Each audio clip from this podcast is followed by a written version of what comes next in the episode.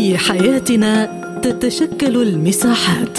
نظل داخلها على اختلاف الثقافات. ولكن في مساحتنا تتحد الغايات. لأننا نغوص في أعماق المجتمعات. فإذا كان لديك وجهة نظر حرة فاهلا بك في مساحة حرة. أهلا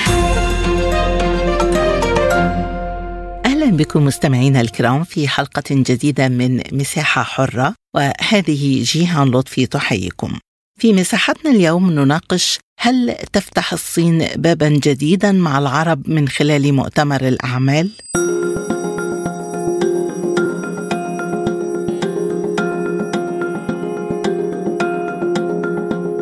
شراكات بعشرة مليارات دولار كانت حصاد اليوم الأول في مؤتمر الأعمال العربي الصيني في دورته العاشرة التي شهدت توقيع أكثر من ثلاثين صفقة واتفاقية.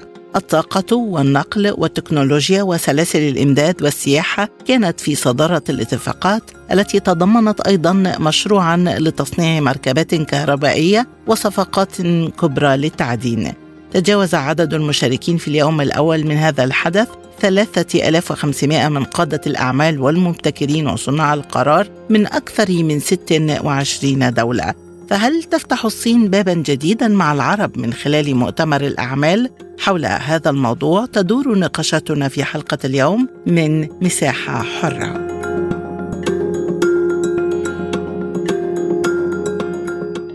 البداية من السعودية ومعنا عبر الهاتف السيد تركي فضعق المستشار الاقتصادي مرحبا بك معنا سيد تركي وبداية شراكات بعشرة مليارات دولار في اليوم الأول لمنتدى الأعمال الصيني العربي هل تفتح الصين بابا جديدا مع العرب ولماذا الآن؟ آه نعم بداية بدأ اليوم المؤتمر العاشر في الدورة العاشرة لمؤتمر رجال الأعمال العرب والصينيين. تتضمن أجندة المؤتمر المكثفة ثمانية جلسات حوارية رئيسية و18 ورشة عمل ولقاء. هذا المؤتمر هو يعقد بشكل دوري ولكنه لهذه الفترة المهمة تأتي أجندة مؤتمر الأعمال العربي الصيني. هذا ليعكس فعليا من المفترض أكبر تجمع عربي صيني للأعمال والاستثمار. عدد الموجودين فيه والمشاركين فيه أكثر من 3000 من صناع القرار وكبار المسؤولين طبعا حكوميين ومسؤولين من القطاع الخاص ويضم الدول العربية بالإضافة إلى الصين 23 دولة مشاركة، لاجل ذلك يشارك في تنظيم هذا المؤتمر وتحت مظلة وزارة الاستثمار السعودية ولكن بالشراكة مع الأمانة العامة لجامعة الدول العربية. هذا من جانب الدول العربية ومن جانب الصيني المجلس الصيني لتعزيز التجارة الدولية واتحاد الغرف العربية. العنوان الرئيسي كان لهذه الدورة هو التعاون من أجل الرخاء الأكبر آه، على الإطلاق في سياق التعاون الاقتصادي العربي الصيني. المجتمعون يحاولون أن يستفيدوا من مشروع طريق الحرير ومن الإمكانيات والتقارب العالمي اليوم العالم أصبح قرية عوضا عن أننا كنا نقول هذه الجملة في التسعينات ولكن لم نكن نعيشها. اليوم نحن نعيش هذا الأمر. المؤتمر تضمن تفاهمات في مجال سلاسل الإمداد كيف سيكون موقع المملكة ضمن مبادرة الحزام والطريق الصينية وهل يمكن أن يشعل هذا تنافسا بين المملكة ومصر؟ لا أعتقد أنه سوف يشعل تنافس ما بين المملكة ومصر لأن المملكة هي أول تجمع اقتصادي عربي من جهة طريق الحرير من جهة الصين بالاتجاه نحو الغرب. فالجزيرة العربية هي أول الجغرافيا العربية التي تقابل هذا الطريق الحرير ولكن التكامل العربي اليوم تكامل متكامل بمعنى أن مصر وهي أكبر دولة عربية من حيث السكان ومن حيث الثقل والوزن أيضا السياسي بالإضافة إلى المملكة، المملكة موقعها هي رابط ما بين دول العالم الثلاث القديم آسيا وأوروبا وأفريقيا وبالتالي أعتقد أن هذا الأمر سوف يمثل ميزة تنافسية، التكامل ما بين الدول العربية سوف يمثل ميزة تنافسية لتعظيم القيمة الاقتصادية للاستفادة من النمو الصيني الكبير عالميا. الاتفاقات الخاصة باستغلال المواد الخام مثل الحديد والنحاس إلى أي مدى أستاذ تركي تصب في مصلحة الاقتصاد السعودي وهو اقتصاد بدأ مرحلة التصنيع ويمكن أن يستفيد من هذه المواد الخام؟ نعم هنالك إمكانيات كبيرة لهذا الأمر، هذه النقطة تحديدا وهذا الموضوع تناقشه في اليوم الثاني الجلسه الخامسة التي سوف تعقد غدا، ثمان الجلسات موزعة على يومين، كل يوم أربع جلسات، الجلسة الأولى من يوم غد سوف تكون بعنوان الصناعة والتعدين، المعادن، القطاعات الرئيسية لمستقبل مزدهر، هذه الجلسة سيشارك بها على مستوى عالي وزير الصناعة والتجارة من البحرين وزير الطاقة والثروه المعدنية الدكتور صالح الخرابشه وأيضا أسامة الزامل نائب وزير الصناعة ونائب رئيس مجلس إدارة شركة فندا الدكتور اليوينان رئيس تنفيذي لشركة ألب البحرينية وأيضا من آه، اثنان أو ثلاثة من رؤساء الشركات الصينية ذات العلاقة بقطاع التعدين. اليوم هذه الجلسات الذين يشاركون فيها هم أصحاب قرار في القطاعات متعددة هذه الجلسة يوم غد الجلسة الأولى في قطاع الصناعة والتعدين ولكن هؤلاء المسؤولين وجزء من القطاع الخاص هم الأكثر معرفة ودراية بنقاط الضعف والقوة في هذه الصناعات كلهم فيما يخص الطبع. السعودية تضخ استثمارات هائلة في قطاع السياحة 800 مليار دولار ما الذي تضيفه الشراكة مع الصين في هذا الاتجاه؟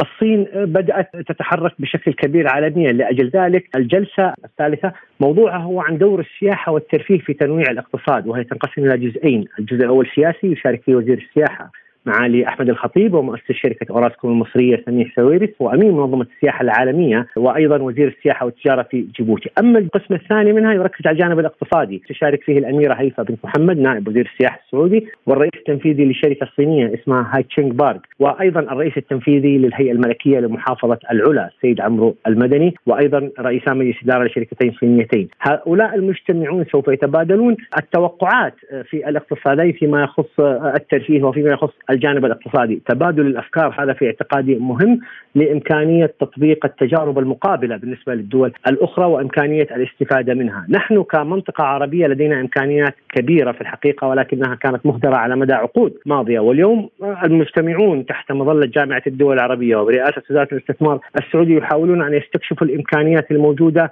في الجانب الشرقي من العالم في جهة الصين ذات الحضارة العميقة طبعا. ولكن الاقتصاد الصيني يواجه تحديات التوتر السياسي والشكوك في نوايا الصين ارتفاع أعمار السكان والسياسات المتشددة. كيف تتحوط المملكة والعرب من هذه التحديات في إطار شراكات طويلة الأمد؟ أعتقد أن هذه التحديات التي تواجه الاقتصاد الصيني في جزء رئيسي منها هي تحديات داخلية، كان في آه، العقود الأخيرة من القرن العشرين سياسة الطفل الواحد بالنسبة للصين، هذا الأمر قد يكون مفيد لهم في فترة سابقة، اليوم الصين يعاني من مجتمع كبار السن هم الأكبر، لأجل ذلك من تشير التوقعات والدراسات خلال الفترة القادمة سوف يكون هناك انخفاض في عدد سكان الصين وسوف تكون هنالك حاجة كبيرة وماسة للأيدي العاملة، سوف تتغير تركيبة الاقتصاد الصيني ومزايا ونقاط الضعف السكانية فيه مع اختلاف الأعمار للفئات الرئيسية فيه. من السعودية السيد تركي فضعق المستشار الاقتصادي. كنت معنا شكرا جزيلا لهذه الإيضاحات. وحول الجانب السياسي للشراكات الاقتصادية الصينية مع العالم العربي معنا من بيروت الدكتور بيير عزار الخبير في الشؤون الجيوسياسية والاقتصادية. أهلا بك دكتور. وبداية كيف تقيم توسيع الشراكة الاقتصادية بين العرب والصين في ظل التوترات الجيوسياسية التي تواجه بكين حاليا؟ شكرا. تحياتنا لحضرتك ولكل المستمعين مما لا شك فيه الازدياد الهائل في الكميات التصديرية لدى الصين يدفعها دائما إلى البحث عن خطوط أو أسواق من أجل تصريف هذه المنتجات التي تمتلك توازن ما بين النوعية وما بين الكلفة. وهذا أمر دقيق جدا لأنه يمكن أن تكون الكلفة متدنية والنوعية رديئة والعقد صحيح. ولكن مع الصين يوجد إلى حد ما توازن ما بين الكلفة المتدنية والنوعية. وبالتالي العلاقات الصينية العربية هذا أمر ضروري وحتمي بالنسبة للصين لأنه شبه الجزيرة العربية وتفرعاتها وتأثيراتها على مجمل الواقع الإقليمي والدولي. يفترض على الصين أن تنتج أهم علاقات، لماذا؟ لأن هذه المنطقة تحديدا شبه الجزيرة العربية لديها مخزون هائل من النفط والغاز وهي تمتلك السلع الاستراتيجية وهي تمتلك منظمة الأوبك. وبمعزل عن أوبك بلاس بمعزل عن روسيا ولكن نقول ان الدول العربية ودول مجلس التعاون الخليجي تحديدا تمتلك مقدرات هائلة بامتلاء في والتأثير على موضوع الطاقة. وبالتالي يمكن للصين أن تقوم بسهولة ولديها اقتصاد يحتاج دائما إلى أنهر من النفط والغاز.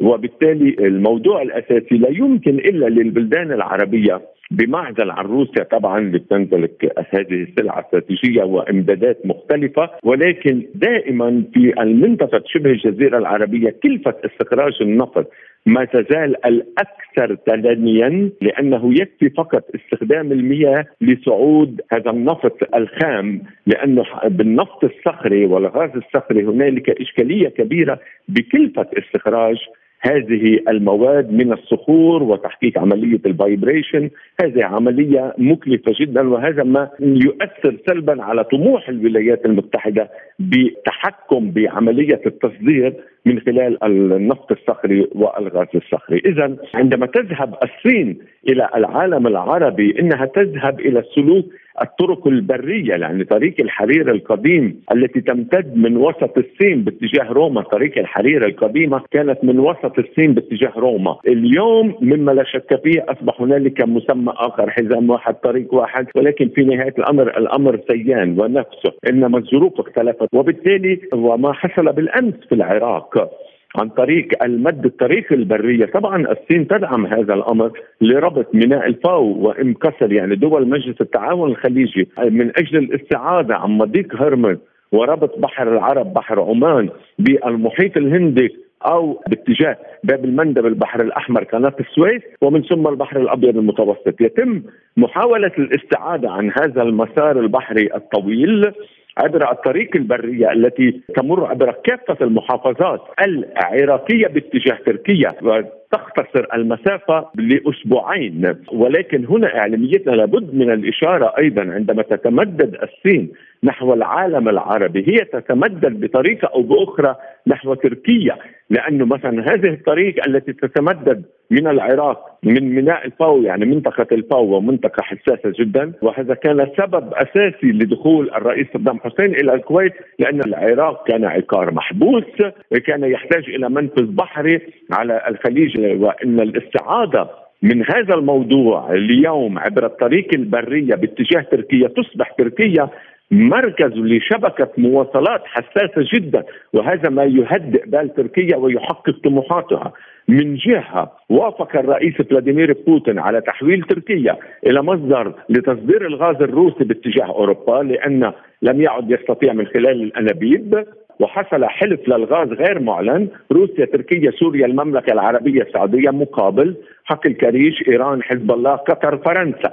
الموضوع الأساسي إذا واليوم تركيا مع المشروع الذي لم يتحقق بعد ولكن أعلاميتنا أيضا هذا المشروع البري في العراق لا يقتصر فقط على طريق برية إنما على سكك حديدية القطارات وهذا أمر مهم جدا. وهذا يذكرني أيضا بأسباب تدمير سوريا لأن الرئيس بشار الأسد بال 2009 2010 اقترح نظرية البحار الأربعة. عندما اقترح النظرية تم تدمير سوريا ما المقصود بالبحار الأربعة؟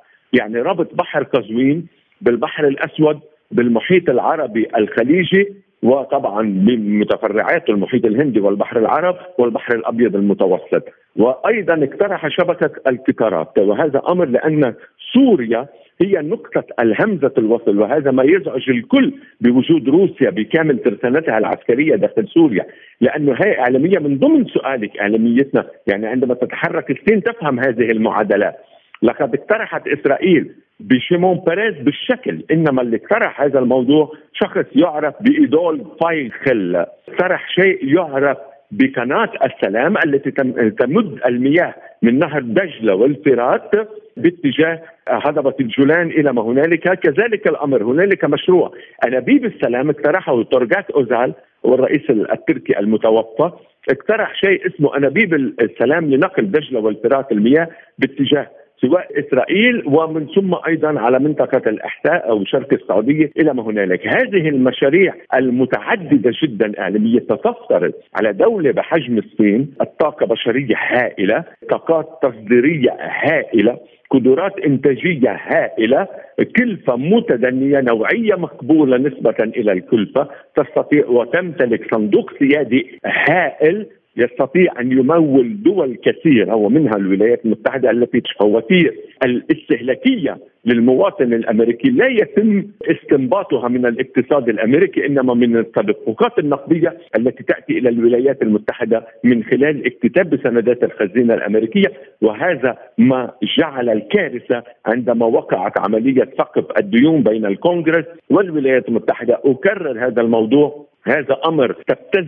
إسرائيل الولايات المتحدة من خلال هي التي تعطيها الأموال، إسرائيل لا تعني الولايات المتحدة إنما إسرائيل لديها تأثير كبير داخل أروقة كثيرة بمراكز القرار الأمريكي لما لها من الرأسمالية، فهذا الأمر تأثير على الرأسمالية وهذا الأمر كله تأخذه الصين بعين الاعتبار عندما تريد أن تحقق حلمها بالتمدد البري لأن الصين تسعى جاهدة للتحكم بالبحار وهذا أمر صعب جدا عليها. لأن الصادرات الصينية لا يمكنها أن تخرج إلى البحار بنسبة 80% إلا تحت تأثير الولايات المتحدة، يعني المنفذ البحري ليس كبير جدا بحجم ما تحتاج الصين، لهذا الصين تحاول أن تسيطر على بحر الصين الجنوبي لإبعاد النفوذ الأمريكي وكل الدول المندوية ضمن فلك الولايات المتحدة من الفلبين وغيرها وتسعى جاهدة إلى تطويق الهند من جهة البحر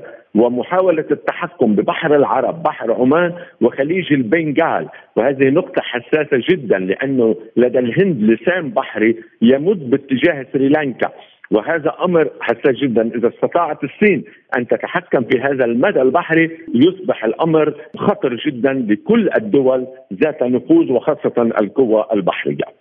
شراكات الصين اقتصادية خالصة لكنها غير محمية بمظلة أمنية صينية، ما الذي يجعل المنطقة في قلب التوتر مثل الشرق الأوسط تثق في هذا الشريك الذي يتبنى دائما خيارات براغماتية؟ سؤال مهم جدا اعلاميتنا الصين تعلم بأنها لا تستطيع أن تحمي التمددات يعني لعبة التوازن بين قدراتها الاقتصادية التصديرية لأن هنالك فرق بين القدرات الاقتصادية والقدرة التصديرية.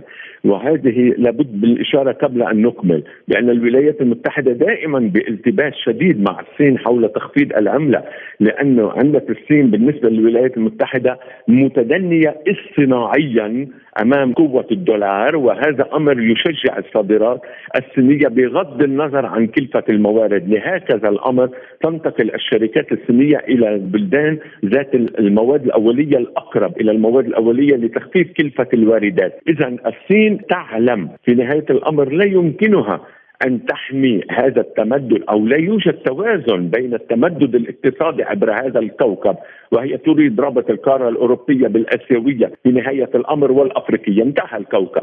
يعني الموضوع عندما نربط ثلاثة قارات بهذا الحجم. الموضوع الأساسي اولا الصين تسعى إلى ازدياد قدراتها العسكرية وهذا أمر حاصل وخاصة في الأمور البحرية وتسعى إلى بناء حاملات طائرات وفرقاطات مدمرة. ومدمرات يعني المقصود إذا الصين هي تؤمن بأن التعاون الاقتصادي مع الدول هو بحد ذاته يخلق الحماية هو يخلق الردع. هذا الديترنس المتبادل لا يمكن أن يحصل إلا من خلال عملية التبادل الاقتصادي التصديري. الإنتاج التصديري لكي لا نستعمل الاقتصاد، الاقتصاد هذه كلمة عامة ولكن الصين تمتلك قدرات إنتاجية بداية هائلة مع قدرات تصديرية هائلة، هذا أمر إن الدول التي تحتاج إلى هذه السلع ولأنها لا تستطيع أن تنافس كلفة السلع الصينيه في نهاية الأمر هي تخلق عملية الحماية بطريقة أو بأخرى لأن الواقع الاقتصادي في نهاية الأمر متلازم مع الواقع السياسي الذي هو بطبيعة الحال يخلق الحماية والردعية دون استعمال القدرات العسكرية المباشرة. ولكن في نهاية الأمر الصين هي تسعى جاهده لتدخل في علم الجيوبوليتيك إلى كقوة بحرية تنافذ الولايات المتحدة مثل روسيا اليوم تريد أن تتحول إلى قوة برية بحرية تكنولوجية وهذا أمر يخلق لديها بعض الصعوبات. روسيا وهي بالمدى المنظور سوف تعالج هذه الاختلالات التي تحولها في علم الجيوبوليتيك إلى ثلاثة قوى أو قوة أو لديها مرتكز مثلث من القوة بر بحري. وكذلك الأمر تكنولوجي لأن روسيا في الماضي في زمن الاتحاد السوفيتي السابق كانت فقط قوة برية. وهذا الأمر يتم اليوم محاولة اقتباس هذه المفاهيم. يعني الصين تحاول أن تدخل في سياق هذه اللعبة الجيوسياسية. الإغراء الصيني بالقروض والودائع السهلة هل يمثل بديلا جذابا عن الديون الغربية أم أن الصين تمارس لعبة فخ الديون الذي يجبر الدول على رهن مواردها وتسليم أصولها ويفتح الباب لاستعمار اقتصادي جديد بديلا عن الاستعمار الغربي؟ هذا من أهم الأسئلة وخاصة عندما استعملت كلمة فخ الديون صحيح إن الصين لقد اقتبست من مؤسسات بريتن وودز أقصد صندوق النقد الدولي تحديدا والبنك الدولي ولكن صندوق النقد الدولي هو الأكثر رعبا بالنسبة للدول لأنه صندوق النقد الدولي هو يمتلك شيء لا أحد يمتلكه لا, لا يمتلك جنود ولا أسلحة. إنما يمتلك سلاح هو أقوى من الكل وهي كلمة واحدة التمويل. وبالتالي عندما يمول في دون أردن عندما يمول يفرض شروطه القاسية على الدول وهي سياسات تعرف بسياسة التثبيت والإصلاح الهيكلي لا أستطيع أن أبسطها. الهدف منها فرض سياسات تقشفية على الموازنات لدى الدول خاصة في قضايا الرعاية الاجتماعية. إلى جانب الصرف العائم إلى جانب الخصخصة إلى جانب الضريبة على القيمة المضافة ولكن مع تخفيض الرسوم الجمركية. هنا الدول تلعب بعكس ما يطلبه صندوق النقد. يعني عندما تفرضين ضريبة على القيمة المضافة يجب تخفيض الرسوم الجمركية. مثلا في لبنان انظر الكارثة رفعوا الرسوم الجمركية الجمركية إلى جانب التبعة لأن الدولة ليس لديها إيرادات هذا يؤدي إلى كارثة كبيرة. وبالتالي أن الصين في نهاية الأمر هي تعلم بأن الدول بات لديها رعب وخوف من صندوق النقد الدولي. لماذا؟ لأن صندوق النقد الدولي أصلا عندما يقرض أي دولة عليك هو لديه الأفضلية بسداد المنظومة الأولى. في سداد الديون يجب أن تكون صندوق النقد من هذه الدولة، يعني إيرادات الدول اولا يجب دفع ما هو مستوجب مثلا هذا العام لصندوق النقد ومن ثم الدائنين الآخرين. وبالتالي الموضوع الأساسي اذا الصين تقول بأنني دولة سهلة غير مرتبطة بالرأسمالية الغربية إنما لديها رأسمالية خاصة هي رأسمالية الصين. وبالتالي في نهاية الأمر عندما تطرح ديون أو إمكانية إقراض الدول في نهاية الأمر هي تعلم بأن هذه الدول لا يمكنها أن ترد هذا القرض وإلا لماذا استدانت هذا القرض الموضوع الأساسي وهذا ما حصل مع عمران خان في باكستان وهذا ما حصل بسريلانكا مؤخرا هاتين الدولتين وجدتا صعوبة في إرجاع أو سداد القروض واليوم يتم محاولة السيطرة على الموانئ البحرية وغير البحرية في كل من باكستان وسريلانكا. اذا الصين ليست جمعية خيرية، الصين دولة تمتلك قدرات هائله ولديها فكر رأسمالي اشتراكي تحت مسمى شيوعي وأنا دائما أقول لا يوجد شيء اسمه الشيوعية لا في الاتحاد السوفيتي السابق ولا في الصين. هذا كلام غير موجود كليا لأن الشيوعية تعني أممية البروليتاريا وهذا أمر لم يتحقق بالمطلق. اذا فخ الديون هو فخ أساسي تستعمله الصين وهي اقتبست كل ما هو لدى العالم مؤسسات بريتن وود صندوق النقد الدولي خاصة من وسائل تحاول بطريقة أكثر لطافة وتهذيبا وليونة كهيك دائما يقولون الاتجاه الشرقي. وأنا دائما أقول الصين ليست جمعية خيرية. مثل ما هنالك صعوبة بصندوق النقد هنالك صعوبة مع الصين عندما يتم الاقتراض في نهاية الأمر على الدول أن يكون لديها شفافية أن يكون لديها رجال دولة لا تحتاجين لصندوق النقد و و و ولكن الشعب أيضا عليه أن يكون منتج لأنه دائما إعلاميتنا يتم الشكوى بأن هنالك موظفون بالقطاع العام بشكل بكميات كبيرة هذا صحيح. ولكن أيضا القطاعات الخاصة في الدول يجب تفعيلها، القطاع الخاص الخمول لا يمكنه أن ينتج، وبالتالي لا يمكن الركون إلى الاقتصاد الريعي والسياحة والخدمات، هذا أمر لا يمكن أن ينتج عملات أجنبية يغذي ميزان المدفوعات، لأن الإشكالية الكبيرة عالميتنا وهي الصين تعلم هذا الموضوع، الدول الصغيرة مثل لبنان وغير لبنان حتى الدول المتوسطة في الحجم مصر وغير مصر وكذا في نهاية الأمر الإشكالية ليست في عجز المالية العامة. الإشكالية ضمن الموازنة لأنه عندما يكون عجز يعني هنالك إضافة دين. عندما يكبر الدين تصبح خدمة الدين أعلى وبالتالي لا يمكن وضع فائض أولي. عندما تحصل فائض أولي في الموازنة يتم سداد به خدمة الدين وليس الدين وهكذا نصبح في حلقة مفرغة. الإشكالية الكبرى إذا التركيز يجب بأن يتم على ميزان المدفوعات يعني التدفقات النقدية لأنه يحصل خلل بالحساب الجاري داخل ميزان المدفوعات. الخلل بالحساب الجاري ما المقصود اعلاميتنا هي عملية الصادرات والواردات. الصين تمتلك القدرات الهائلة على التحكم بهذا الميزان في الحساب الجاري وبالتالي إذا عندما يتم فخ الديون هو شو ما المقصود؟ هو ضخ سيولة تشعر هذه البلدان بأن بات لديها عمله نادرة والمقصود به الدولار. طبعا لأنه ما يزال هو العملة المتداولة على مسرح العلاقات الاقتصادية. وبالتالي في نهاية الأمر هذا الضخ بالتدفقات النقدية يؤدي إلى خلق توازن بميزان المدفوعات. ولكن هذا التوازن هو توازن اصطناعي لأنه لا يرتكز على قوة الإنتاجية لهذا البلد. في نهاية الأمر تقع الكارثة وهذا ما حصل في لبنان. لبنان يعيش على التدفقات النقدية دون إنتاج. وفي نهاية الأمر اتخذ القرار بقطع آه، آه، يد لبنان بعدم إدخال الدولار الأمريكي إلى لبنان، أصبح الحاكم بنك مركزي يرجع يلجأ إلى الدولار اللبناني، المقصود دولار لبناني يعني من منتجات لبنانية إنما هو دولار أمريكي، ولكن في نهاية الأمر لم نستطع سد الكارثة، لم نستطيع أن نرد أموال المودعين، هذا أمر آخر ولكن هذا كله يندرج في نفس السياق لسؤالك هذا هو فخ الديون. يعني عليك أن تدرسي البنية الداخلية الاقتصادية لكل دولة. عليك أن تدرس الواقع الاجتماعي. عليك أن تفهم كيف يفكر شعوب كل بلد أو شعب كل بلد. الصين تدرس كل هذه المكامن الضعف والقوة وبالتالي تتحرك من فخ الديون انطلاقا من هذه المعايير.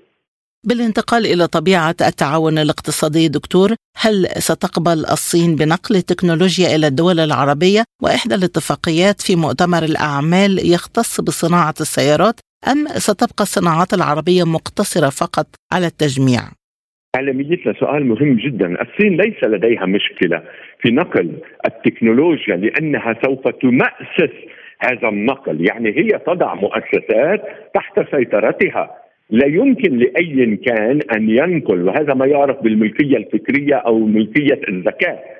الذكاء لأنه كلمة الذكاء الاصطناعي هي ليس فقط عملية المعدات الآلية ام هو كل شيء ذكاء اصطناعي. لنعطي مثلا بسيطا عندما تصدر مثلا المجمعات الصناعية الأمريكية طائرات الأف 16 مثلا لأي دولة؟ لا يحق لأي دولة أن تبيع الاف 16 إلا بإذن من الولايات المتحدة.